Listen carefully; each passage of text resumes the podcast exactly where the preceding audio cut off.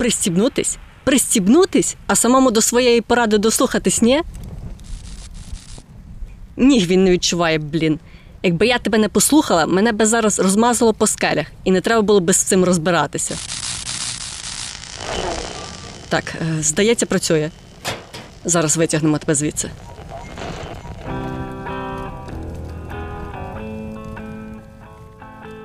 Гей, ю! Якщо ти це чуєш, то значить ми ще живі, як і ти.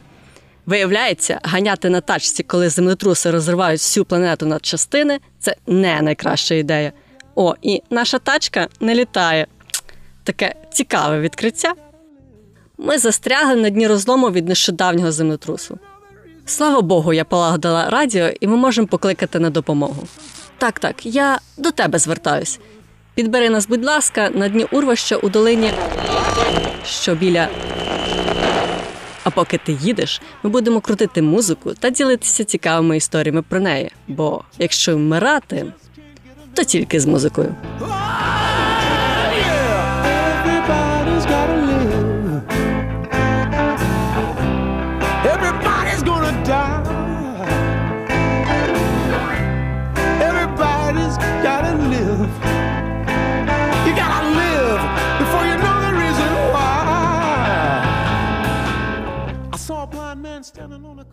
Corner yesterday.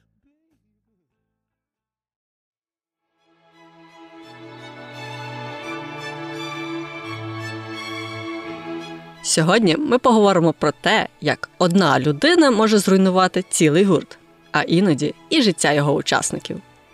Назва групи The Verve, напевне, тобі ні про що не говорить, та цю мелодію ти точно чув.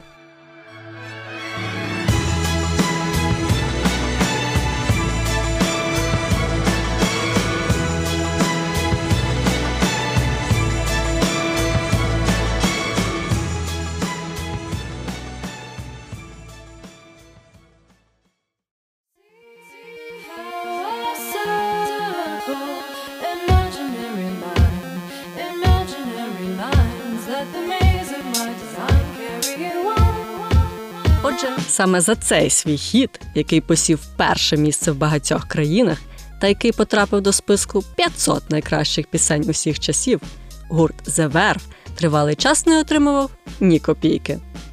Як так вийшло? Зайдемо здалеку з гурта The Rolling Stones. А до чого тут вони? Зараз розповім. Першим менеджером, який вивів The Rolling Stones на новий рівень та почав їх шлях до популярності, був Ендрю Олден. Саме він додав їх імідж більше брутальності та заставив писати власні пісні. Першою такою композицією була пісня The Last Time, яка одразу ж стала хітом. Я її вроблю, щоб ти зрозумів, про що буде йти мова далі. Обіцяю, вона зіграє важливу роль в цій історії.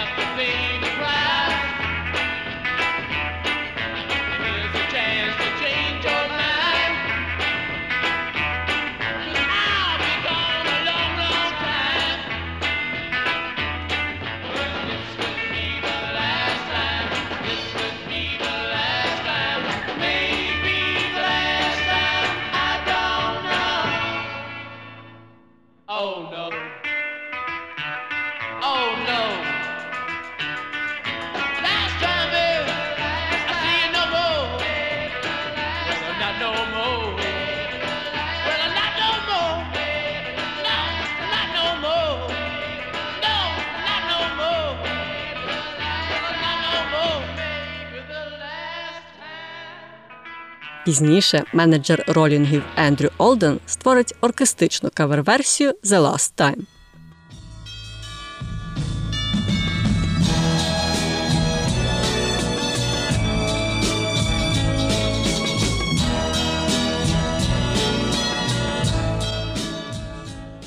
Насправді, саме вона фігуруватиме в історії далі, але версія ролінгів мені подобається більше. Через деякий час Олден перестає бути їхнім менеджером, і тоді The Rolling Stones знаходять нового Алена Кляйна, який деякий час одночасно менеджерить як The Rolling Stones, так і The Beatles. Але Ален Кляйн виявився нечистим на руку і взагалі аферистом, в чому його запідозрили учасники The Rolling Stones. Вони подали на нього в суд, але в результаті права на всі пісні відомого гурту до 1971 року перейшли у власність колишнього менеджера. А тепер стрибнемо в часі на 30 років вперед. 1997 рок-гурт The Verve, у якого на той момент уже випущені два альбоми, випускає пісню Bitter Sweet Symphony гірко-солодка симфонія, яка одразу ж стає неймовірним хітом. Так до чого тут ролінги? Якось соліст The Verve почув версію пісні Rolling Stones The Last Time оркестра Ендрю Олдема і вирішив взяти з неї фрагмент. Що ж, фатальна помилка. The Verve додали струнні, гітару, перкусію, тобто ударні, ну і звичайно вокал. Вони отримали права на використання семплу The Last Time від власника авторських прав Decca Records і мали виплачувати компанії 50% загальної суми прибутків від композиції, що по суті є справедливою сумою. Однак вони не отримали дозволу від колишнього менеджера Rolling Stones Алена Кляйна, якому, як уже було сказано, належали права на всі пісні відомого гурту, записані до 1971 року. Менеджер Verve Джаз Саммерс звернувся по допомогу до американського звукозаписного лейбла Virgin Records, з яким в той момент працювали ролінги. Вони врубали Bitter Sweet Symphony для учасників Rolling Stones, Міка Джаггера та Кіта Річардса. Трек їм сподобався, але брати участь у суперечці вони відмовились. Ну, офігенно, трек сподобався, але вступитись за долю іншого гурта вони застяли. За словами басиста Verve Саймона Джонса, їм пообіцяли, що вони отримують половину гонорару. Але коли сингл почав добре продаватися, їм було сказано: Або ви відмовитесь від 100% гонорару, або ми знімемо сингл з продажу. Тож їм довелося обрати перший варіант. З 1997 року ніхто з учасників The Verve так і не отримав ні цента за свій хіт. Чи підкосили це учасників гурту? О, так. З того часу гурт двічі розпадався, і жодного хіта вони так і не написали. Та чи закінчилась на цьому ця історія? У 2019 році менеджер гурту знову звернувся до суду, щоб переглянути справу. Тепер уже з сином Алена Кляйна Джодом. Того квітня лідер гурту The Verve нарешті отримав гонорар за Bitter Sweet Symphony, як і право на авторство пісні. Ось така історія про найдорожчий плагіат у світі музики. Не знаю, як ти, а мені тепер не дуже хочеться навіть ноту брати з будь-якого хіта. Але з іншої сторони, коли хтось інший створює щось фантастичне з твоєї композиції, хіба це не прекрасно? Хоча учасники Rolling Stones явно так не думали. Гурт The Verve Bittersweet Symphony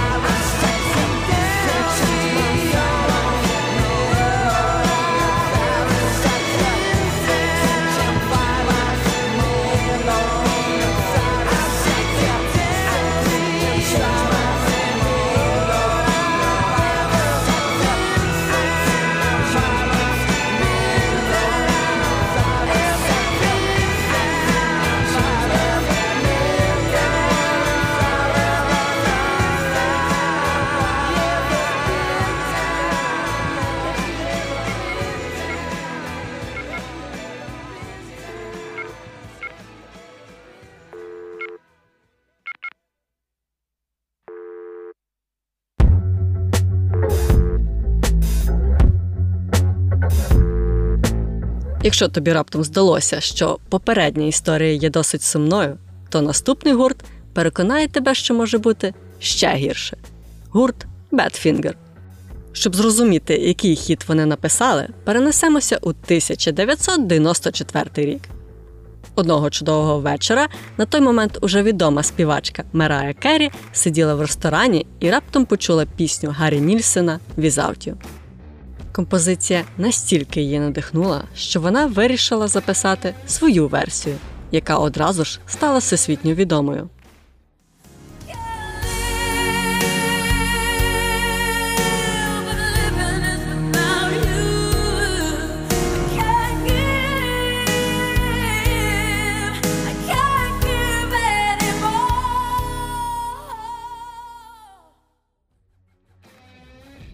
Але сам Гаррі Нільсон почув її у 1979 році на одній із вечірок.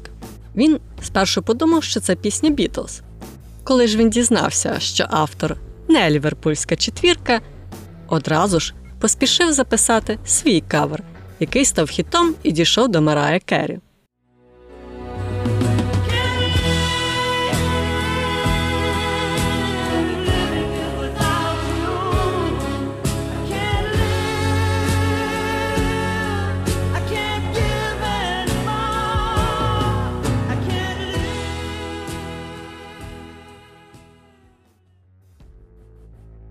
Як ти вже здогадався, саме гурт Petfinger являється автором цього хіта. Але чому ж тоді, маючи такий відомий хіт, вони все одно носять бірку найбільш невезучої групи? Давай по порядку. Гурт утворився в 1961 році в Свонці, Уельс. Спочатку група виконувала широкий спектр кавер-пісень на британську музику. Їхній менеджер уже тоді бачив у них великий потенціал, тому вирішив запросити на їх концерт помічника Бітлз, Еванса та керівника Apple Records Ашера. Згодом Еванс розіслав їхні демозаписи кожному з Бітлз, поки не отримав схвалення від всієї четвірки підписати групу. До речі, Badfinger були єдиною групою, які коли-небудь записувались на одному лейблі з Бітлз. Тоді ж вони записують свій перший хіт Maybe Tomorrow.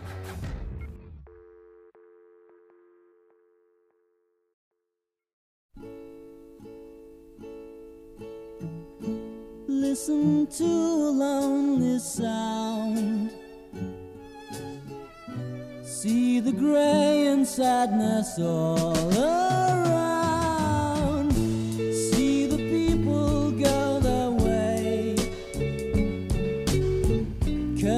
Of me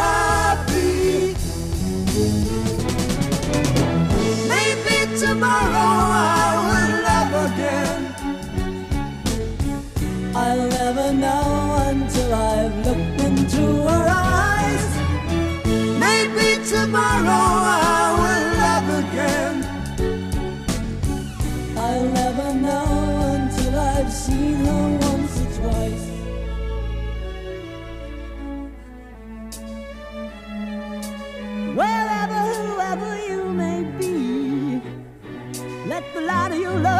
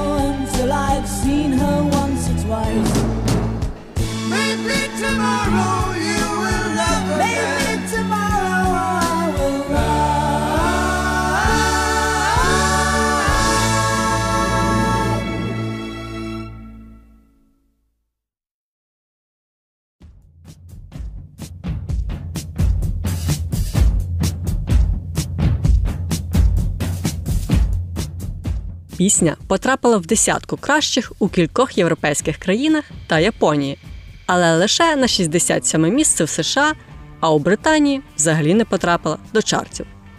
Успіх Maybe Tomorrow у чартах Європи та Японії призвів до наступного релізу пісні Dear Angie. Однак вона була випущена тільки в Італії, Німеччині та Японії, що неймовірно обурило учасників гурту. Інтерв'ю для журналу Disc and Music Гріфітс, учасник гурту, поскаржився на те, як Apple Records поводились з їхньою групою. Ми почуваємось трохи знехтуваними. Ми продовжуємо писати пісні і надсилати їх до Apple, але вони продовжують відправляти їх назад, кажучи, що вони недостатньо хороші. Пол Маккартні прочитав інтерв'ю та запропонував групі пісню Come and Get It, яку він написав як саундтрек до одного фільму. Come and Get It був випущений як сингл у грудні 1969 року у Великобританії та у січні 1970 року в США. Продавшись більше мільйоном примірників по всьому світу, він потрапив до десятки кращих. Отже, Badfinger – Come and Get It.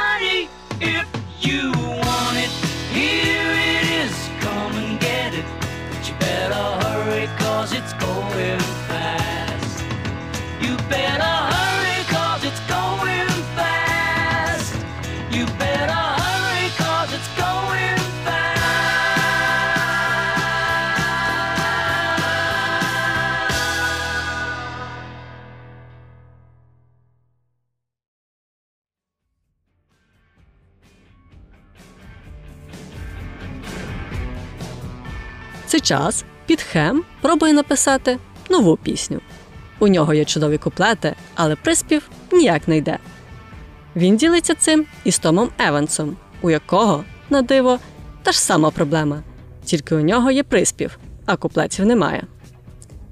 Так і народжується пісня «Without You», на яку вони насправді не покладають великих надій.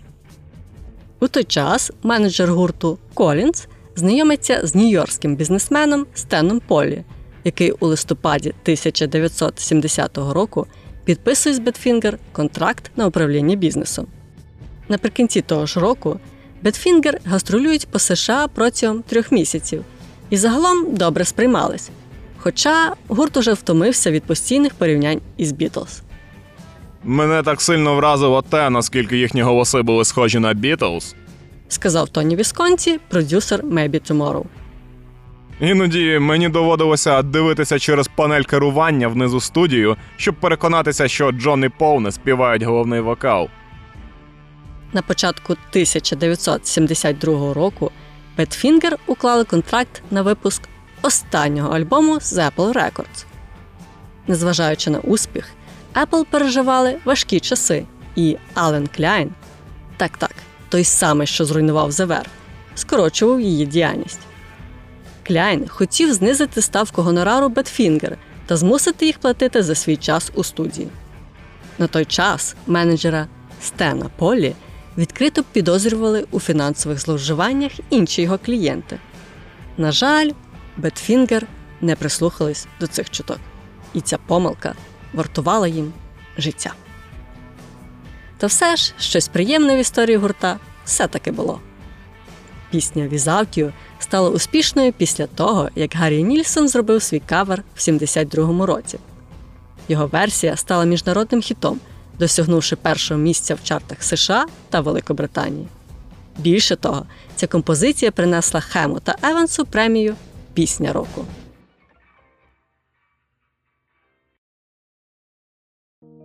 Тим часом їх менеджер Поллі уклав угоду з Warner Brothers Records, згідно з якою гурт мав випускати по два альбоми на рік.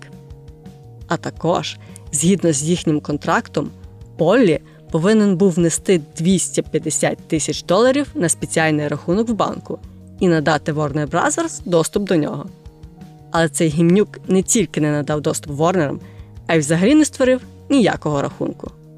У результаті 74-го року Warner Brothers повідомили у офіційному листі, що припиняють свої відносини з Бетфінгер. І що зробив з цим полі? Та ніхрена не зробив. Кризи в управлінні гуртом, нестача грошей і криве керівництво створювали дедалі більше терця в групі.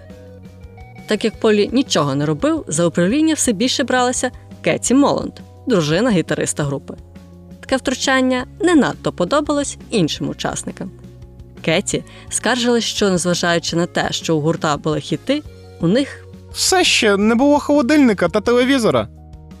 Після того, як їхній поточний альбом раптово відкликали, а наступний відхилили, Бетфінгер провели перші місяці 75-го року, намагаючись зрозуміти, як діяти в таких умовах. Їх чеки на зарплату за березень того року не були оплачені, а чеки за квітень так і не надійшли. Почалася паніка, особливо для Хема, який нещодавно купив будинок за 30 тисяч фунтів стерлінгів, і чия дівчина чекала дитину. Гурт намагався продовжити роботу без участі Поллі, звертаючись до агенцій з та потенційних менеджерів по всьому Лондону. Але їм регулярно відмовляли через їх нечітку політичну ситуацію з Поллі. Всі боялись майбутніх судових позовів. Хем багато разів намагався зв'язатися з Поллі по телефону, коли той просто зник, але так і не зміг.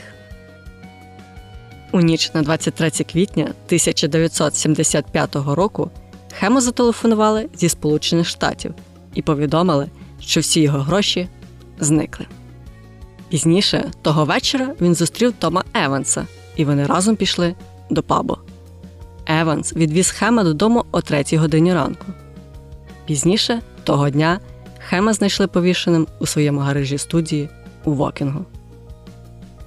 Він адресував свою передсмертну записку своїй дівчині Ен Герріот та дочці. У ній було написано: Ен, я кохаю тебе. Блер, я кохаю тебе. Мені не дозволяють любити і довіряти всім. Так краще. Піт. Постскриптум. Стен Поллі бездушний виродок. Я візьму його з собою.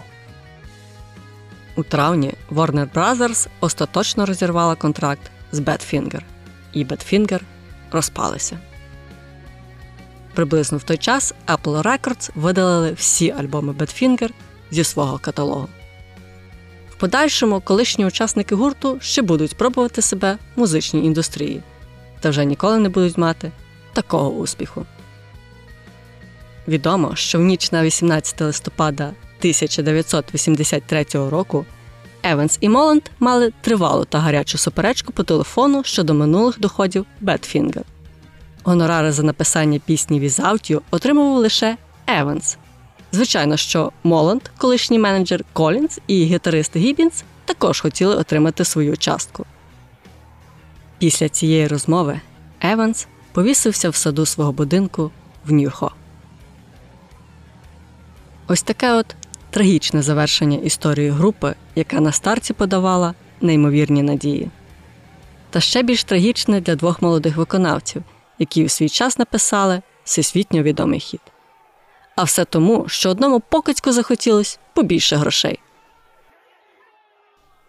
Найуспішніший хіт Бетфінгер Without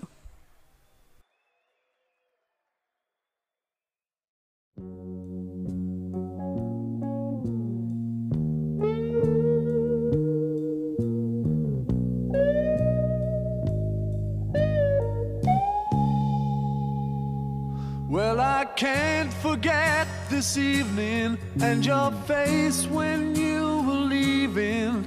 But I guess that's just the way the story goes. You always smile, but in your eyes your sorrow shows. Yes, it shows.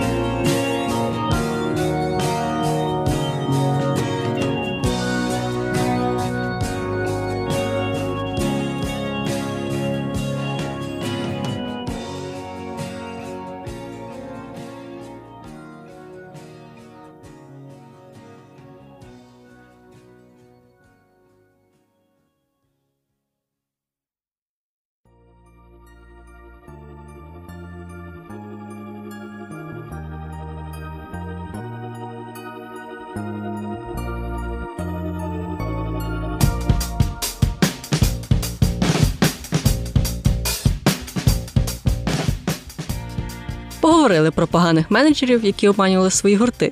А як щодо гурта, який обманув весь світ? Не без допомоги менеджера, звичайно.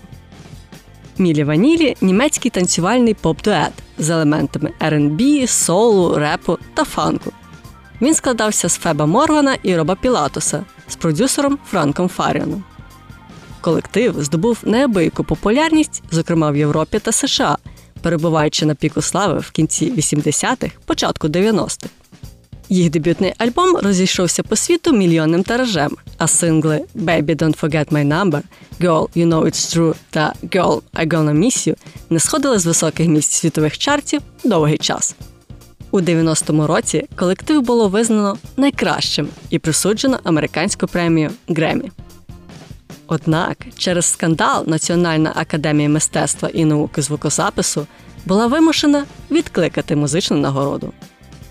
Мілі Ванілі стали гуртом, який провів найбільшу аферу. Щоб зрозуміти яку, треба дізнатися історію створення цього гурта.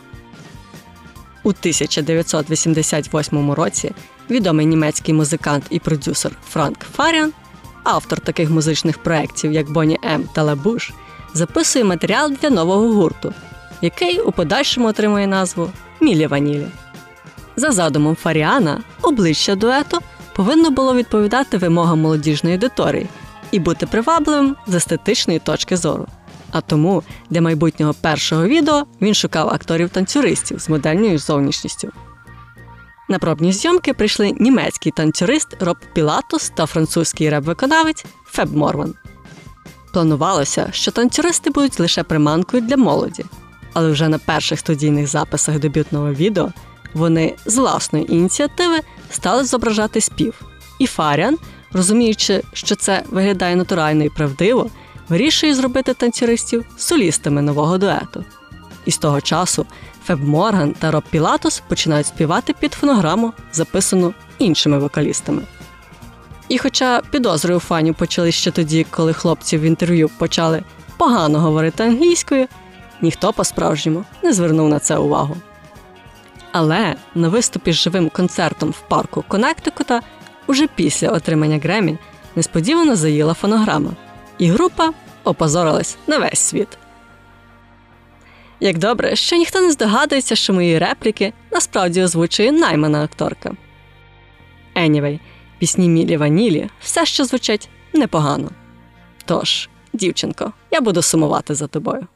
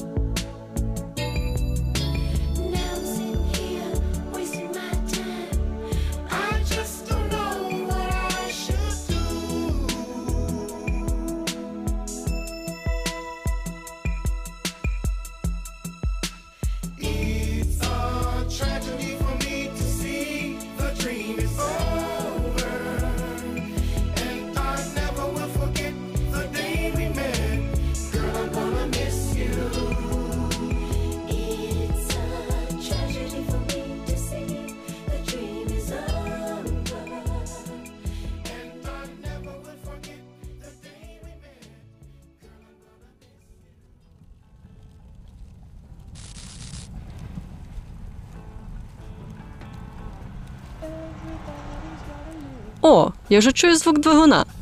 Схоже, хтось все ж таки вирішив витягнути нас звідси. Ей, не зваліться сюди також. Сподіваюсь, вони взяли мотузку, бо я це радіо тут не залишу. Ну і тебе також. Що ж, сподіваюсь, тобі сподобались ці історії. Бережи себе і шукай нас на хвилі 510 065 700 0 FM. Будь обережніше на поворотах і уважно дивись, чиїх порад слухаєш. О, і пам'ятай, Стен Поллі – бездушний виродок.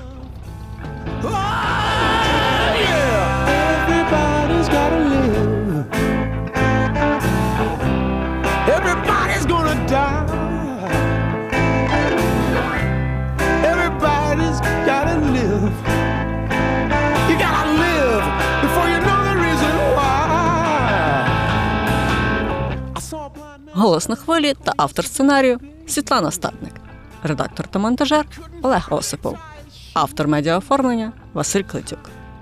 But he had a harmonica and a guitar strapped around his neck. And it sure could, sure could play the blues. Oh,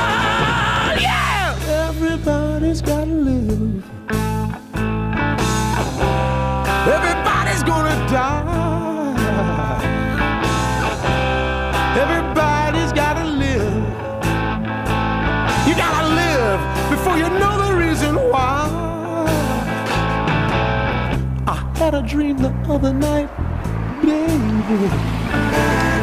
I dreamt that I was all alone. But when I woke up, I took a look around myself. I was surrounded by 50 million strong.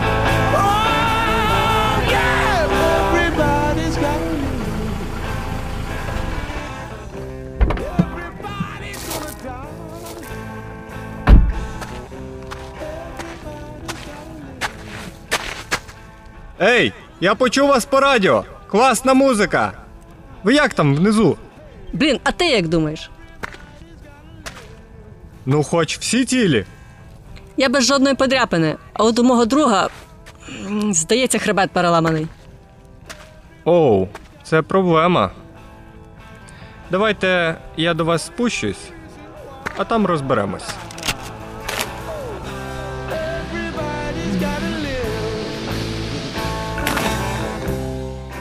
Сценарист та голос подкасту Світлана Стадник, режисер та другий голос Олег Осипов.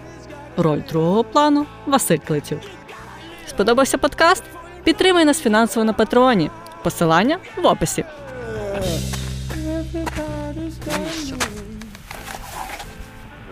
Нахрена